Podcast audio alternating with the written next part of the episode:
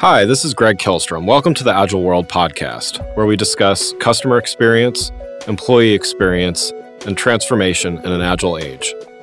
The Agile World podcast is brought to you by TEKsystems, an industry leader in full stack technology services, talent services, and real world application. For more information, go to teksystems.com. To read more about the topics discussed on this show, you can go to my website at theagile.world and read my latest articles or get a copy of my latest book, The Center of Experience A Blueprint for Creating an Experience Led Organization, now available on Amazon and other retailers.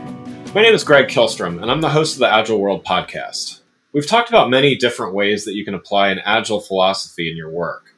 Today, we're going to talk about mental agility and what we can do to seize opportunity as the world continues to shift. To help me discuss this topic, I'd like to welcome Kirk Westwood founder and CEO of Glass River Media, and author of the book The Very Best Bad Idea Innovation, Creativity, and Making Friends with the Mouse. First, uh, why don't you tell me a little bit about what you do at Glass River Media? Uh, yeah, thanks, Greg. Um, so, Glass River Media, we, we like to say we're a content strategy company. Um, there's a lot of people out there that are marketing companies or advertising companies or PR companies, and all of those touch on channel strategy and content strategy. Uh, and, and we touch on all of them as well. But the Glass River Media, we more or less focus on, you know, everyone's making content, whether it's a podcast or a meme or a Facebook or a LinkedIn.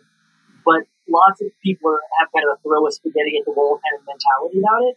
And, and we help people better uh, align their content with the appropriate channel points with the appropriate audience. Uh, so it's, it's, it is seen, you know, in marketing people do it, and lots of different agencies touch on it. But we're the only people we know that really hone down on making the right content for the right channel to to meet the right audience at the right part of their journey. And then we, we specialize in, in content strategy and, and content channel strategy. Well, before we explore some of the ideas you wrote about in your recent book, let's first talk about the book writing process and, and inspiration. So, first question would be what inspired you to write your book, The Very Best Bad Idea? Uh, what's the main idea that you wanted to get across? Um, you know, obviously that's a there's a hundred different ways to answer the question because there it was no one thing. But the moment that I kind of decided to do it, uh, I was working here in DC back in 2012 or 13 actually, and and I was working with people that were far far smarter than me, far far more educated than me, just brilliant academics. Like some of them had gone to you know Ivy League schools and had these amazing careers. And we were working in an office together in government contracting and such. And, and they would have this idea that I would think this is inspired. It was nothing like I'd ever heard before. Like, oh my gosh, that fixes the problem. That if we do that, it'll fix everything. Let's let's I'll go with you. Let's take that to you know Joan or you know Jim. Or let's take that to the person in charge and and and let's let's fix this problem. And the number of times I would hear someone say, ah, no, like, they don't want to listen to my ideas. They are set in their ways. They don't care. Their only job is to say no. If they'll think it's a bad idea.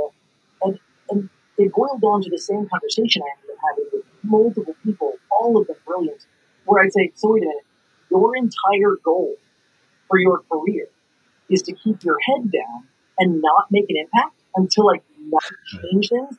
And they're like, well, I wouldn't have said it like that, but I guess yes. Because yeah. because people are so afraid of being wrong or being ridiculed or being humiliated or or having something that they think is a good idea mocked or laughed at. They they would rather just keep their head down and literally hide their brilliance from other people, hide their perspective. And so when I left that contract in 2015 to start River Media, that was also what started River Media, was that same concept that people were being ignored and people were being minimalized and marginalized that didn't want to be, but they didn't know what their channel strategy should be. They didn't know how to release the content in a way that would get big notice. And that was yeah. when I started Glass River Media with that same ethos. And then in the back of my mind, I was just making notes of, of how to express it to people. And then in about 2019, 2018, someone's like, you just need to put it all down and make a book that you need to explain this to people in a better way than just these little stump speeches that you give. So I did. I, I, I put it all down. Well, you know, as a fellow book author, uh, you know, I have my own reasons for writing books, and uh, in addition to doing some other things. But you know, as a as an owner of a a content strategy and creation company and, and certainly creating other types of content. What was it about writing a book that was particularly interesting or or maybe even just particularly applicable to this subject matter? Sure. Um, as again, I love content strategy. I love channel strategy. There's no such thing as a bad channel. Uh, there's no such thing as bad content as long as it is utilized. You know, TikTok is taking off right now. People are finding great business success on this platform that really did start off with cosplayers lip syncing, which is ridiculous to say out loud, but it's true. Um, but I love audience journeys. You know, one of the things I love to tell people is that a majority of car commercials aren't actually trying to sell a car. They're trying to make people aware of car. You know, every they're trying to change the way you feel about it. Every channel has its purpose, and I know I love. You know, I had one of my, my mentors say, "Why did you write a book? Just start a podcast." Hey, I love podcasts, and I am currently in the process of starting one. But people listen to podcasts at a very specific part of their journey. Usually, their commute. But it's people listen to podcasts to fill a very specific thing. People go on the internet to at a very kind of varied but specific part of their journey. Reading books, when something's a book, whether you listen to it on tape or audible or or, or you sit down and you read it, when you make the decision to open up a book, typically for most people, that goes in line with being open for and seeking new information. When you're just online looking at memes, people make the joke you'll never learn anything or never agree a thing on the internet. And that's because when people are on the internet and searching memes, they're not they're not looking to be edified. They're looking to be entertained. But yeah. books, and even with podcasts, there's a little bit more edification and education, uh, edification and education value to podcasts. But I mean, like you, you have a podcast and a book, and lots of it's the same content or the same subject matter, but you approach it in a very different way. So the idea that a book allowed me to cite my sources in a very, very structured way. It allowed me to tell my whole point in a very long form structured way. And it is it is a, a medium that people tend to open up when they are most specifically looking to learn something. And so there was something very valuable to me of hitting my most uh, my most targeted audience with this information at a place on their journey where they would be the most open to it, the most accepting of outside perspectives. Because the entire book is about outside perspectives, and you're never going to convince yeah. them of that with a meme. It's just not going to happen. No, that's great. I, I, love I love that explanation. That's that's that's really interesting. Well, let's let's then segue into talking more about ideas from your book. Um, so, um, you know, why why do you think that so many people are afraid to be wrong? You, you referred to this earlier, and, and what can someone do to unlearn that behavior? So, I assume, I assume your writing process was, was similar. You have editors and publishers and, and people that, you know, pre-readers and copywriters and stuff. And when I first turned in my first draft of the manuscript, it was, it was like 20,000 words shorter than the final, final draft. And, and that was actually their question. Their big question was, so you've told me all of this stuff about people being afraid to be wrong. You've told me all this stuff about why it's bad, but you haven't told me why it's true. You haven't sold me on it being a fact. You need to explain to me why you think it's true, which which led to another six months of me interviewing and, and researching. And and the shortest the shortest, most concise answer is evolution. Of we are not a particularly fierce creature. We don't have claws. We don't have teeth. We don't have thick skin or armor. We we don't have you know when you look at pretty much every uh, uh, you know alpha alpha predator in the animal kingdom, we are we are just like I don't know a good example. We are just fruit snacks to these animals, but we raid we uh, we hit the top of the food chain very quickly you know, not millions of years, not even hundreds of thousands, but the Homo sapien reached the top of the food chain very quickly in comparison to other animals. And it was because what we do that others don't do, other species don't do particularly well, is we have societies and we have the ability to attack, the ability to work together. But the inverse of that is if you made a bad joke at the campfire, the chief kicked you out of the circle, you were going to die. Like humans don't survive on their own very low at all. I mean, obviously we have permits in, in modern era. There's there's recluses and shutouts. I mean, there's exceptions to everything, but for the most part, if the tribe kicked you out at any era before modern society, you were basically dead. Um, yeah. So the short answer to, to that long, the short part of that long answer was we're afraid of being wrong because evolutionarily being outcast from the group really did death. And that is something that we have taught ourselves that being outcast is not worse than death. It's the same as death. Mm. Um, yeah. And, and we can see that most clearly with things like, you know, Jerry Seinfeld made a joke about this, where uh, 95% of people are afraid of public speaking, and 90% of people are afraid of death, which means 5% of people that go to a funeral would rather be in the casket than giving the eulogy. right, right, and, yeah. And it all, it, all, it all goes back to that same point of when you stand up in a uh, stand up in front of, stand up in front of, uh, stand up in front of a group of your peers, or stand up in front of a, a group of, of of bosses or even subordinates, and you put your ideas, your plan out there, you are actively inviting ridicule and scrutiny. And that is evolutionarily terrifying. Because if you get cast out, I mean, even modern day, if you're a CEO or, or and you come into the, the board and you have some crazy ideas and start to lose money, you're going to get kicked out. You might lose your house in the Hamptons. Like, stepping outside of the norm is a big ask for a lot of people. Another another concept you you talk about in the book is uh, you know the the phrases like building a better mousetrap and not reinventing the wheel, and talk about how those ideas actually can be harmful to innovation. Um, could you expand on that a little bit? Absolutely, it's one of my favorite parts of the book. Actually, is, is those uh, those two two phrases specifically. Um, I'm a big believer in, in two things that are not uh, they're just they're closely held beliefs of mine. The first is incremental innovation. Anytime you require someone as a boss, or you require someone to come with someone with a fully realized plan, you come to me with a fully realized plan, and and we will move forward with that. You're you're just inviting all sorts of problems.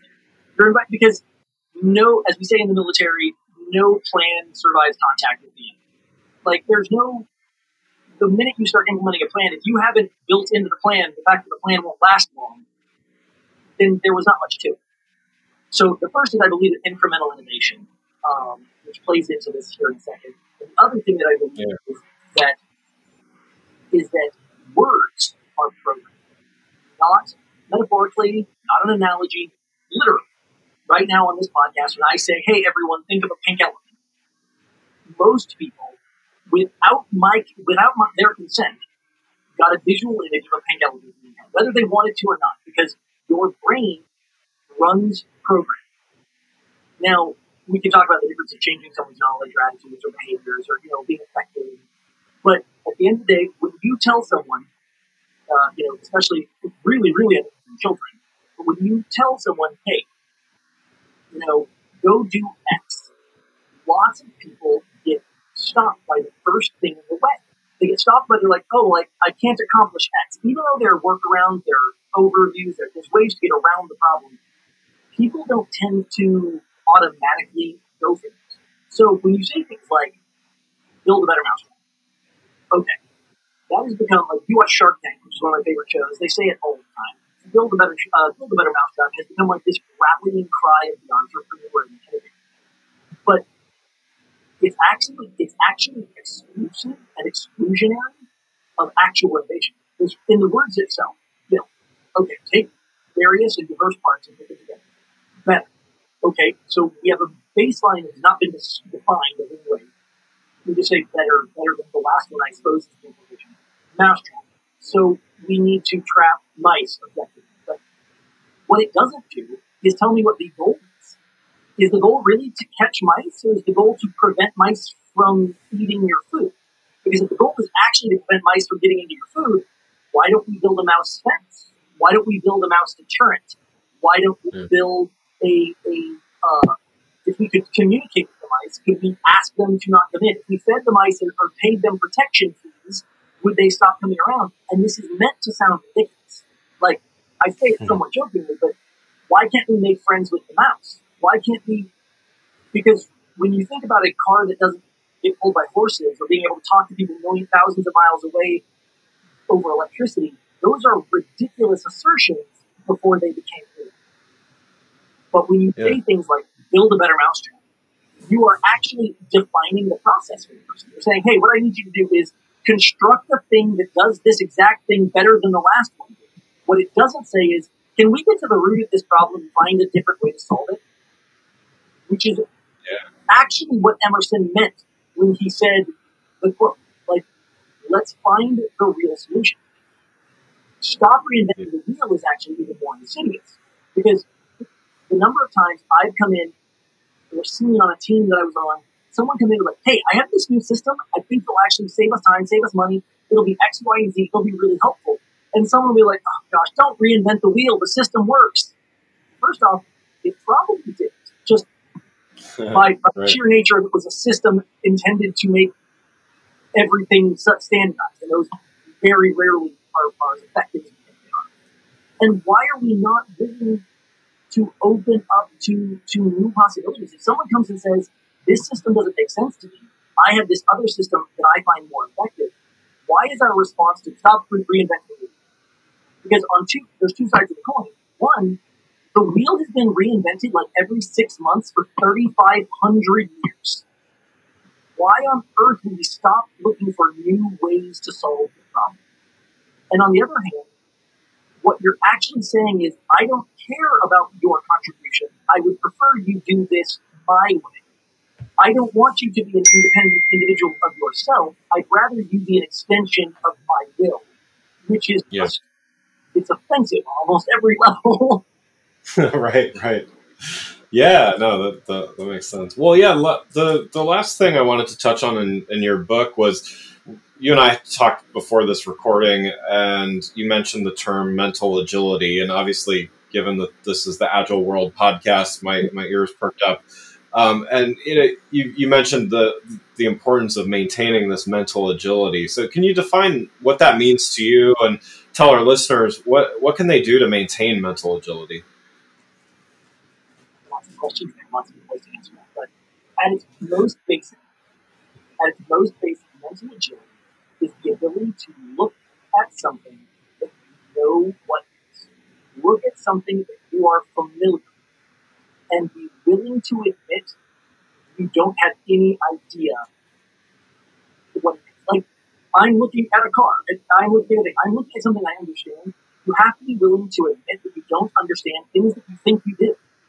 Um, that, that mental agility is knowing that let's let's look. There's mental agility is knowing that there's just as much you don't know about a project or a problem or a product or a people that you do. So instead of focusing on all the that you know, all I know is this, and we have to do this to do this to do this. People get so wrapped up in what they do know that they completely ignore that they don't know more than they do. So being mentally agile is being willing to pivot and being willing to throw out systems that you thought were working. Mental agility is the, is the willingness to say, you know what, someone else that I outrank might know better than me about this, and I have to be willing to throw out what I thought I knew in order to know what they do. Because sometimes two facts are contradictory. Like, well, they can't be. They're both facts. Sometimes information isn't that neat and clean. The biggest failure that large organizations have is is an inability to pivot away from institutional knowledge. Like we have we, we founded this company 70 years ago. We make widgets. We make the best widget since my great great granddaddy invented the widget. It's been this, and some new person comes in and goes, "Well, I was thinking, what if we did this other thing?" And they lock it down, they shut it down. But look, we've been doing this for 70 years. We don't need to reinvent the wheel. Just keep your head down, do your job. We don't need your information people get so comfortable with what they know, they become uh, viscerally against things that they don't. And frankly, we should be excited and, and amped and activated by finding information we didn't know. That shouldn't be, that should not in any way be threaten. When someone comes in and says, hey, these numbers don't work, here the quarter was down, or whatever the information you don't know, or even better, the information you do know but don't understand, that shouldn't be a threat. That is an opportunity. That is an activating, like, I found a new growth through these trees. I have a new opportunity for growth, be incremental be it, be it uh, what have you. But to do that, yeah. to, to have that mental agility, the trick is to make being out of your comfort zone your comfort zone. Yeah. Like, yeah. The minute you've had five days in a row that is lather, rinse, repeat, that's, that's that. You should never have five days in a row for a lather, rinse, repeat. Like, yeah, I just, you know, I, I come in, I, I crunch the numbers, I, I punch the clock, and I leave.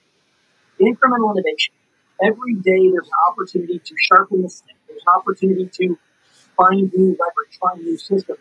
I'm not saying we should throw everything out constantly, but our inability and unwillingness to reweigh and remeasure our assumptions is, is often detrimental to progress and innovation. So the mental agility that I'm talking about is, is really a willingness and excitement to an excitement to find out you were wrong.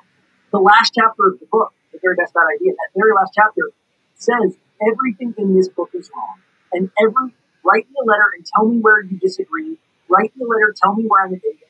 Point out to me my mistakes, and I, it's not hate mail. That's that's fan mail. Like, yeah, yeah. I am excited for you to give to my perspective information I didn't have yesterday, because the only way to fail is to not be willing to learn. Yeah.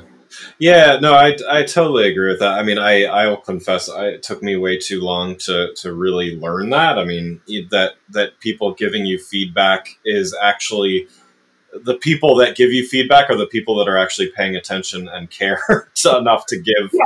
to give feedback in the first place and to not, you know, to not take that defensively, but to be like, oh, wow. I mean, everybody else that said, oh, hey, just that's, that's great. Good job or whatever probably most of those people didn't even read whatever document that was or a strategy this or that but the people that actually had feedback and said well i think this could be different or whatever those are the people that actually read it and cared enough to to try to think of a better approach absolutely and and yeah. the biggest thing is is if someone comes to you and this is literally the first page if someone comes to you and says that is a terrible idea that's not how this works. You, have got to do it this specific way. People tend to either recoil quickly, like, "Oh, I'm sorry, I'll do, I'll do it right," or they take those as attacks, or they take them as challenges, or they, all those are, all of them. You're an idiot. That's a bad idea. These that won't work. You're thinking about this all wrong. Those are both invitations to learn more about the other person's perspective, or learn better how you are failing to describe your idea. Because what that, all of those mean, what all of them is that other people don't see what you see. Either because they maintain it isn't there, or because you are not adequately painting the picture.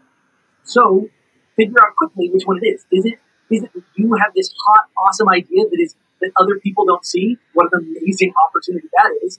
Or is it that your idea is good and you're just failing to adequately describe it and articulate it? Yeah. Which is also valid. Like, hey, your idea isn't doesn't make any sense. Okay.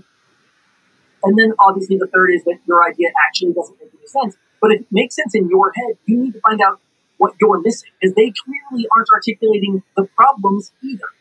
So all of these things, you know, bad idea, got to do it this way. Don't reinvent the wheel. All of those are invitations to learn more and explain better, because that is where the that is where incremental innovation lies. Small steps towards new things, fixing the small problems first and the bigger problems later, and not worrying about the bigger problems while you're working on the smaller problems.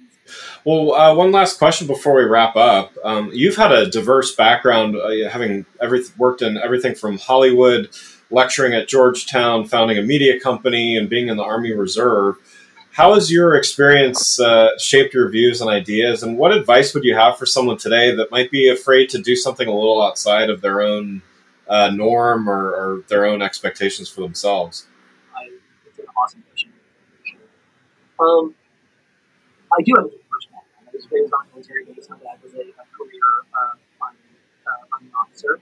And then, yeah, I, at 16, told my dad, the Army colonel, that I was going to art school, which went over exactly as well as um, and then I did got to LA, Hollywood, joined the reserve because I just home, didn't know where that was. And I've been everywhere. And if anything I've learned is that we are far more often divided by a common language than we are. Words like innovation or I'll just use innovation. Words like innovation mean different things to a lecturer at Georgetown, to a person in research, than it does to a person in in invention. Silicon Valley uses the word innovation very, very differently than academia does, but neither of them are fully willing to recognize and accept that. Both of them see innovation, they, they think they understand it. This goes back to my mental agility and be willing to admit that you don't know what about or that you don't see things the same way. Um, yeah. I have seen, I've been at a table in the, in the Army Reserve, I'm the 70th Innovation Command, I've been at the table with Silicon Valley startups and military and machine learning experts. And they're using the same words. And in about 10 minutes, I realized that neither of them was saying the same thing, and they thought they were. Like, they, so the, the, the biggest thing I've learned is never be afraid to ask more questions because even if you just have it confirmed that you are in fact saying the same thing, that's valuable.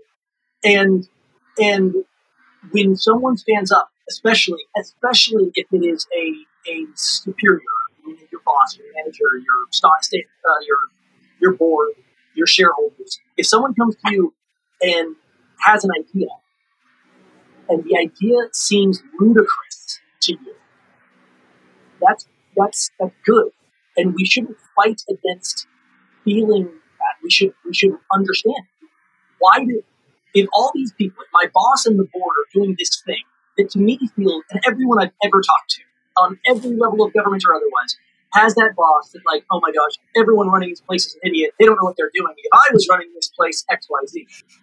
Right. and what that really means is that they have absolutely no idea what they're talking about because there's clearly something they don't know. And right. most people are really excited to not have that information. They'd rather be on their high horse of superior knowledge where they are only in their head. The, the real idea is, you know, I've been in all these places, like you said. I've worked in, in broadcast journalism and in, in entertainment media. And I'll say that the things that divide entertainment media from broadcast news are way less than you think. They're both entertainment media. And mm-hmm. The things that divide us are, are also bigger and less. The things that unite us aren't what we expect. The things that divide us aren't what we expect. Truly, we we need to make sure we're saying the same thing because lots of cultures that are still all American see things differently than us, and we need to recognize that and be excited for that information. And likewise, um, we yeah. need to realize that everyone's perspective is valid. It might not be more valid than yours or more correct than yours, but everyone's perspective is valid. You know, Jack Ma you know, head of Alibaba Group said sometimes you need a fool to lead the group because a group of scientists isn't going to get the job done. You need everyone's perspective. Um, yeah. So I mean, yeah. the, the, the summation answer that is always be willing to understand more about where someone is coming from, because even if it doesn't change your decision, it might change your understanding of the decision. And when people you respect, or even people you don't respect, are making decisions that seem just ludicrous or moronic or just, just insane, instead of working to express to them why they're wrong, prove them right. Find out why it is. What in their perspective experience, what data do they have that you don't have? Even if you don't agree, even if it doesn't change your opinion, it'll change your perspective. And that's what really, really is that incremental innovation. It's what equals that mental agility and real change is, is actively wanting to find everyone else Well, Kirk, thanks so much for joining the show. Uh, for those listening, what's the best way for them to uh, keep up with what you're doing? Um, I'm, I'm, a very active participant on LinkedIn, LinkedIn. You know, Kirk Westwood. My book, where I'm starting to blog and going to be posting my podcast soon, is the very be- uh, just verybestbadidea.com, or just my email is kirk at glassrivermedia.com. My business is Glass River Media, uh, but LinkedIn, Glass River Media, or Very Best Bad Idea. I'm, I'm pretty active in Again, I'd like to thank Kirk Westwood, founder and CEO of Glass River Media and author of the book The Very Best Bad Idea, for joining the show. To learn more about customer and employee experience, I recommend you go to my website at gregkihlstrom.com and make sure to check out my latest book, The Center of Experience. More information is available on my website or wherever the book is available, like Amazon. Thanks for listening to The Agile World with Greg Kihlstrom. See you next week. Thanks again for listening to the Agile World podcast brought to you by TEKsystems. I'm your host, Greg Kihlstrom. You can learn more and get a copy of my latest book, The Center of Experience, from my website at theagile.world or on Amazon or other retailers. Until next week, stay agile.